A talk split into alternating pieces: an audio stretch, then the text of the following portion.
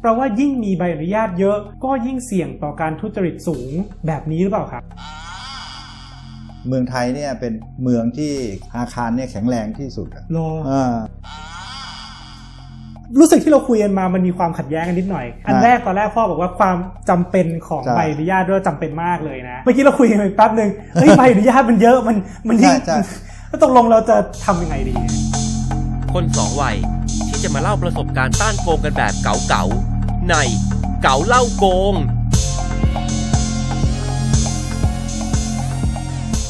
สวัสดีครับ ยินดีต้อนรับเข้าสู่รายการ เกาเล่าโกง ผมต่อพัดครับ ผมต่อตระกูลครับ วันนี้เราจะมาคุยกันเรื่องที่อินเทรนด์มากเลย เพราะว่าเพิ่งได้ยินข่าวมาว่ามันมีไฟไหม้ที่โรงงานอันหนึ่ง ครับ ที่จริงสองโรงด้วยซ้ำในวัน อืม ที่ติดติดๆกันใกล้ๆกัน อืม ประเด็นวันนี้คงไม่ได้มาคุยกันในเชิงวิศวกรรมว่ามันไฟไหม้ได้ยังไง แต่อยากจะรู้ว่าทำไมมันไปอยู่ใกล้ชุมชนได้มากขนาดนี้ อืม ปกติมันอยู่แบบนี้ได้เหรอฮะปกติเขาไม่ต้องมีใบอนุญาตไปตรวจสอบไปอะไรกันเนอะคือเรื่องราวเกี่ยวกับใบอนุญาตการก่อสร้างการตรวจสอบอะไรเงี้ยมันมันมีมาเป็นยังไง เราควรจะเพิ่มมันให้มีมากขึ้น หรือควรจะลดมันให้น้อยลง เพราะว่ามันเป็นกระบวนการ อืม นำไปสู่การโกงได้มากขึ้นอะไรอย่างนี้หรือเปล่าฮะ การก็ต้องขออนุญาตเนี่ยมันก็จะต้องเพิ่มมากขึ้นเรื่อย ๆ เมื่อเมืองมันเปลี่ยนแปลงไปรูปแบบแต่ก่อนบ้านเป็นบ้านหลังเล็ก ๆ ต่อไปก็เป็นตึกหลังใหญ่เลยไอ้ระเบียบอะไรต่างๆ ก็ต้องออกมา เพื่อประโยชน์ของคนที่จะอยู่อาศัยและ อืม คนที่มาอยู่รอบๆด้วย เพราะฉะนั้นมันก็จะมีส่วนที่เกี่ยวข้องในสมัยนี้มากก็คือเรื่องของมันไม่ใช่เฉพาะสิ่งที่เราไปสร้างอยู่ เช่นเราไปสร้างโรงงานเนี่ยในสมัยเนี้ยมันไม่ได้แล้ว สมัยก่อนไม่มี อืม นะมีที่โล่งอะไรก็ไปสร้างได้เพราะว่าผังเมืองก็ไม่ได้กำหนด อ๋อ นะ โเค สมัยก่อนมันจะต้องกำหนดว่าเอ้ยไม่ใช่แล้วว่าเรามาสร้างบ้านอยู่แล้วข้างๆ มีโรงงานฆ่าสัตว์ โรงงานเชือดหมูอะไรเงี้ยมีเสียงร้อง โอ้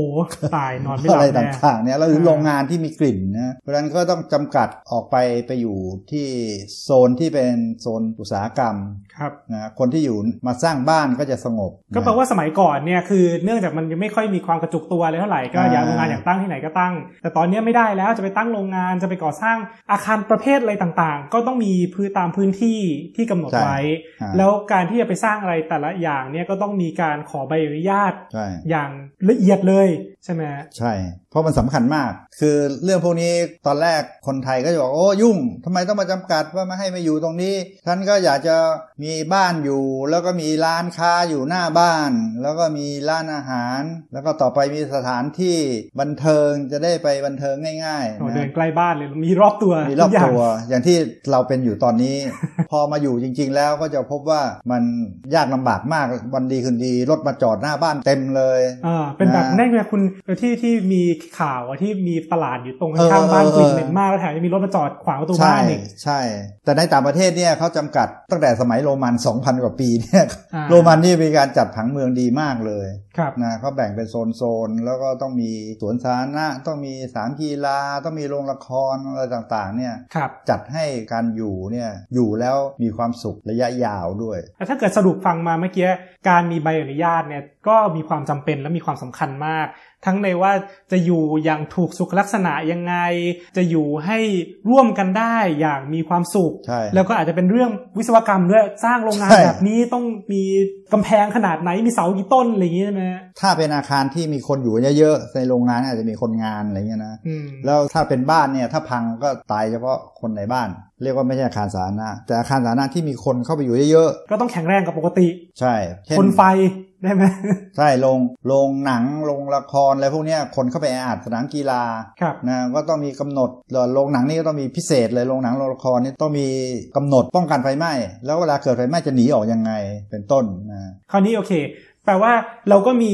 ใบอนุญาตจำนวนมาก เพื่อไป อืม ควบคุมให้อยู่ด้วยปลอดภัยและอยู่กันอย่างมีความสุข ใช่ คำนี้คำถามมีคำถามหนึ่งที่มักได้ยินบ่อย เวลามันมีใบอนุญาตเยอะๆอะจะไปสมมติจะสร้างโรงงานหนึ่งเนี่ยต้องไปขอ ที่นี่ที่หนึ่ง อ่า ก็อาจจะมีขอเรียกรับเงินไปส่วนหนึ่งไปขออา ที่นี่ที่หนึ่งก็ขอเรียกรับเงินส่วนหนึ่งเพื่อให้สุดท้ายแล้วกว่าจะได้สร้างโรงงานจริงเนี่ยโอ้โห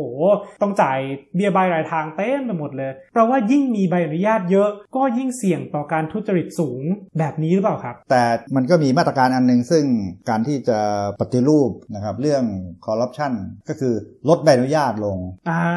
อ่าอะไรที่มันไม่จำเป็นก็ลดลง ก็ปรากฏว่ามันมีใบอนุญาตซึ่งไม่จำเป็นน่ะเยอะ อืม กับใบอนุญาตที่จริงแล้วมันง่ายมากเลย คนไม่รู้ว่าเอ๊ะต้องไปติดต่อโต๊ะไหนต้อง อืม ทำมีเอกสารอะไรบ้างอะไรต่างๆเนี่ยก็ให้น้อยลง ครับ หรือทำให้มันง่ายขึ้นนะประกาศเลยถ้าจะทำเรื่องนี้มีเอกสาร 20 อย่างก็เตรียมมาทีเดียวจบ า ไม่ใช่เอาไป 5 อย่างแล้วก็เขาก็บอกขาดอีกหนึ่งอย่าง ครับ พอเป็น 6 อย่างเขาก็บอกว่ายังมีอีกอันที่ 7 คนก็เลยบอกโอ้นี่มันเป็นเรื่องยากนะ เออ คงต้องมีผู้เชี่ยวชาญมาทำให้ มันก็จะมีคนหน้าม้าอยู่ตามที่ต่าง อ๋อแล้วมาเก็บตังค์ไปเพิ่ม ๆล้วเป็น แต่ที่ คน พ่อพูดถึงเรื่องการลดใบอนุญาตเนี่ยมันมีตัวอย่าง ในประเทศเกาหลีใต้ตัดใบอนุญาตไปเยอะมากแล้วประเทศเขาก็โปร่งใสขึ้นมาก อ่า จะบอกว่าที่ในประเทศไทยมันก็มีนะพ่อเคยได้ยินมาว่าที่ธนาคารแห่งประเทศไทยแบงก์ชาติเนี่ย อ่า เคยเอามาตรการที่เรียกว่า regulatory guillotine เนี่ย อ่าม มาตัดใบอนุญาตที่ไม่จำเป็นออกไป อืม ภายในปีเดียวก็สามารถประหยัดเงินได้เป็นพันล้านเลยนะ โอ้โห เพราะฉะนั้นถ้าเกิดว่าขนาดองค์องค์กรหน่วยงานเดียวเนี่ย อืม ที่ที่โอเคอาจจะควบคุมแบงก์ธนาคารหลายแห่งเนี่ยยังสามารถประหยัดงบประมาณได้ขนาดนี้ อืม ถ้าเอามาใช้สำหรับทั้งประเทศเนี่ยมันต้องประหยัดงบประมาณได้อย่างมหาศาลมา ป ก ระหยัดงบประมาณแล้วประหยัดเวลาไงเวลาต่อไปของแต่ละคนเนี่ยมันมีค่ามากอ้อมีอยู่อันหนึงอยากเล่า แต่ก่อนเนี่ยเวลาไปโรงพักจะเห็นคนมาเข้าคิวทำอะไร เยอะเลยก็คือ ไปไปแจ้ง อ่า แจ้งว่าบัตรประจำตัวหาย เพื่อที่จะไปทำใหม่ได้ เออ แล้วตำรวจเขาก็ต้องมีป้ายอยู่เลยว่าหน่วยงานเนี้ย รับออกใบว่าแจ้งตำรวจไม่ต้องทำอะไรก็คือเข้ามาแจ้งตำรวจก็ไม่รู้ว่าแจ้งจริงหรือแจ้งปลอมแต่ก็ต้องออกใบอนุญาตไป แล้วตำรวจก็ไม่ได้ช่วยออกใบด้วยเพราะว่า เออ ก็ต้องเอาไปทำที่สำนักงานเขตต่ออยู่ดี ใช่ ตอนหลังเนี่ยหลายหลายแห่งเขาบอกไม่ต้องไม่ต้องไปแจ้ง อืม ไม่ต้องแจ้ง เพราะว่าก็มาบอกว่าจะทำใหม่อะก็ทำใหม่ไป ก็เนี่ยเลือกลดขั้นตอน อ๋อ ก็ยิ่งลดขั้นตอนงานก็มีประสิทธิภาพมากขึ้น เราก็มี อืม เวลาไปสร้างสินค้าที่มีประโยชน์ ใช่ ต่อการพัฒนาเศรษฐกิจของประเทศต่อไป ใช่ อ่าอาจจะ ใช่ โหนูดีทั้งลดต้นทุนเพิ่ม productivity ใช่ ดีดีไปหมดเลย ครับ รู้สึกที่เราคุยกันมามันมีความขัดแย้งกันนิดหน่อย อัน อ่า แรกตอนแรกพ่อบอกว่าความจำเป็นของ ใช่ ใบอนุญาตด้วยจำเป็นมากเลยนะ อ่า เรานิกฟังก็คล้อยตามโอ้โห ก็ ดีมากเลยแต่ อ่า เดี๋ยวเดี๋ยวเดี๋ยวเมื่อกี้เราคุยกันไปแป๊บหนึ่งเฮ้ย ใบอนุญาตมันเยอะมันมันยิ่ง ใช่ใช่ แล้วตกลงเราจะทำยังไงดี คือเรื่องใบอนุญาตการก่อสร้างแล้วก็เรื่องผังเมืองเรื่องกำหนดอะไรต่างๆกฎเกณฑ์เนี่ย อืม ถึงแม้มันจะยุ่งยากแล้วมันก็มีกรณีที่เป็นช่องทางนะที่ว่ามีเอ็กมีผู้เชี่ยวชาญมามามาช่วยทำให้อะไรเงี้ยนะ ฮะ แต่มันก็จำเป็นพ่อเคยเห็นมีเมืองอยู่เมืองหนึ่งในฮ่องกงเนี่ย อืม มันอยู่ชายแดนระหว่างฮ่องกงกับจีนสมัยก่อนเนี่ย ครับ เขาเรียกว่าเป็นเมืองที่ไม่มีกฎเกณฑ์ ใครอยากมาสร้างอะไรก็สร้าง อืม คราวนี้เวลาคนสร้างเนี่ยที่ดินมันมีอยู่นิดเดียว มันก็สร้างติดติดติดติดกันไปสร้างไปสร้างมาตึกต่างๆ นี่มันชนกันเป็นก้อนเหมือนก้อนก้อนอิฐก้อนใหญ่เลย นี่พ่อกำลังพูดถึงที่ห่างไกลหรือเมืองกรุงเทพ ก็เป็นที่ก่อสร้างกันโดยไม่ไม่ได้รับใบอนุญาตเนี่ยมันก็จะชิดกันมาก อ่า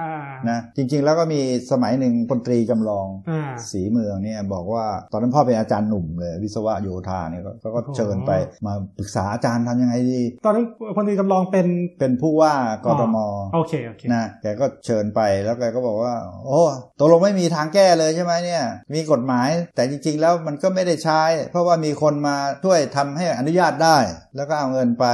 อ๋อ เพราะฉะนั้นเราเลิกไม่ดีไหม อ่านี่ก็ไปดีก็ดีสิก็ลดโอกาสในการโกงไงพ่อ เออ ในฐานะที่เราเห็นประโยชน์ของมันไง เออ คือประโยชน์มันน่ะมันก็ต้องมีอยู่ประเทศไทยเนี่ย อ่า ตึกพังแล้วคนตายเนี่ย เวลาแผ่นดินไหวเล็ก ๆ น้อยๆอะไรเงี้ยนะหรือพายุมาเนี่ยเมืองไทยเนี่ยเป็นเมืองที่อาคารเนี่ยแข็งแรงที่สุดอะ รอ อ่าเราไม่ค่อยมีอาคารถล่ม แต่มันมีบางประเทศนี่อยู่ดีๆ ถล่มมาตาย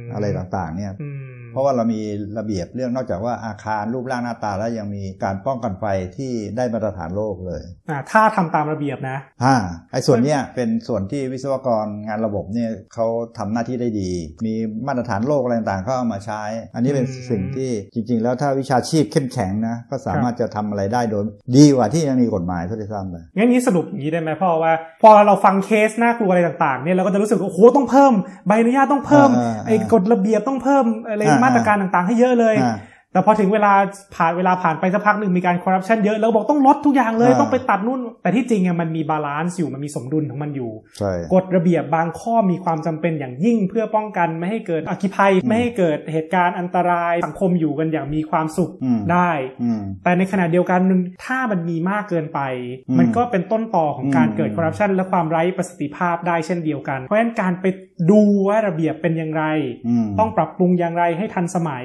จึงเป็นสิ่งที่สำคัญมาก ใช่ที่จริงแล้วระเบียบพวกเนี้ยมันจะไปกล้างขึ้นมาแล้วจะอยู่ไปเป็นบางทีอยู่ไป 5 ปีนี่มันก็ล้าสมัยแล้ว อืม มันควรจะปรับปรุงได้ แต่ปรากฏว่าการปรับปรุงนี่โอ้โหกว่าจะปรับปรุงได้ กว่าจะกฎหมายจะผ่านผ่านอะไรออกมาเนี่ยนะครับ แต่จริงๆแล้วมันก็มีบางข้อบางอันเนี่ยสามารถจะปรับปรุงได้ในระดับที่เป็นสภากทมหรืออะไรเงี้ยนะฮะ ครับ ซึ่งทำได้แล้วควรจะทำเป็นประจำไงแล้วก็ให้ประชาชนนักวิชาการอะไรนะก็มาร่วม ครับ อ่าคืออะไรไม่จำเป็นก็ต้องเลิกไป อืม ไม่ใช่ว่ามันอยู่ก็ทำไปก็แล้ว อืม อ่า โอเค งั้นก่อนจะจบคลิปนี้อยากทิ้งท้ายเพื่อให้ผู้ฟังรู้สึกฟังแล้วรู้สึกมัน อืม ไม่ไม่ได้ยากจนเกินไป จะบอกว่าที่จริงอ่ะเรื่อง regulatory guillotine ที่เมื่อกี้นิกเล่าให้ฟังเนี่ย อ่าอ่าอ่า ที่มีผู้เชี่ยวชาญมานั่งดูว่ากฎหมายอันไหนควรจะมีการปรับปรุงอันไหนควรจะตัดออกไปให้ทันสมัย อืม ให้มีประสิทธิภาพมากขึ้นเนี่ย อืม ปัจจุบันเนี่ยมีคณะกรรมการที่ดูแลเรื่องนี้แล้วก็ทำรายงานเสร็จหมดแล้ว เหรอ เออเพราะฉะนั้นเราควรจะช่วยกันผลักดันกระตุ้นให้หน่วยงานที่เกี่ยวข้องและรัฐบาลเนี่ย อืม เอาเรื่องเนี้ยไปใช้ปฏิบัติจริง แล้วมันจะทำให้แก้ไขปัญหาต่างๆ อาจจะไปป้องกันไม่ให้เกิดอัคคีภัยอย่างที่มีเหตุการณ์มาในอนาคตได้ด้วย แล้วก็เรื่องอื่นๆอีกด้วยในให้สังคมมันอยู่กันอย่างมีความสุขกันได้ ใช่ เพราะฉะนั้นก็ฝากไปผลักดันสนับสนุน ถ้าท่านได้ยินเรื่องนี้กดแชร์กดไลค์เพื่อให้หน่วยงานที่เกี่ยวข้องได้นำเรื่องนี้ไปใช้ด้วย ก็จะเป็นการช่วยทำให้สังคมเราอยู่อย่างปลอดภัย แล้วก็ร่มเย็นเป็นสุข ในขณะที่มีการคอร์รัปชันน้อยลงด้วย ใช่เห็นด้วยครับ วันนี้เรื่องราวของเราก็จบลงเท่านี้นะครับ แล้วก็พบกันต่อไปในเอพิโซดหน้า จะเป็นเรื่องอะไรนั้นโปรดติดตามตอนต่อไป ถ้าท่านชอบกดแชร์กดไลค์กด subscribe channel นี้ด้วยนะครับ ขอบคุณมากครับ เก่าเล่าโกงพอดแคสต์ สนับสนุนโดย กองทุนป้องกันและปราบปรามการทุจริตแห่งชาติ สำนักงานปปช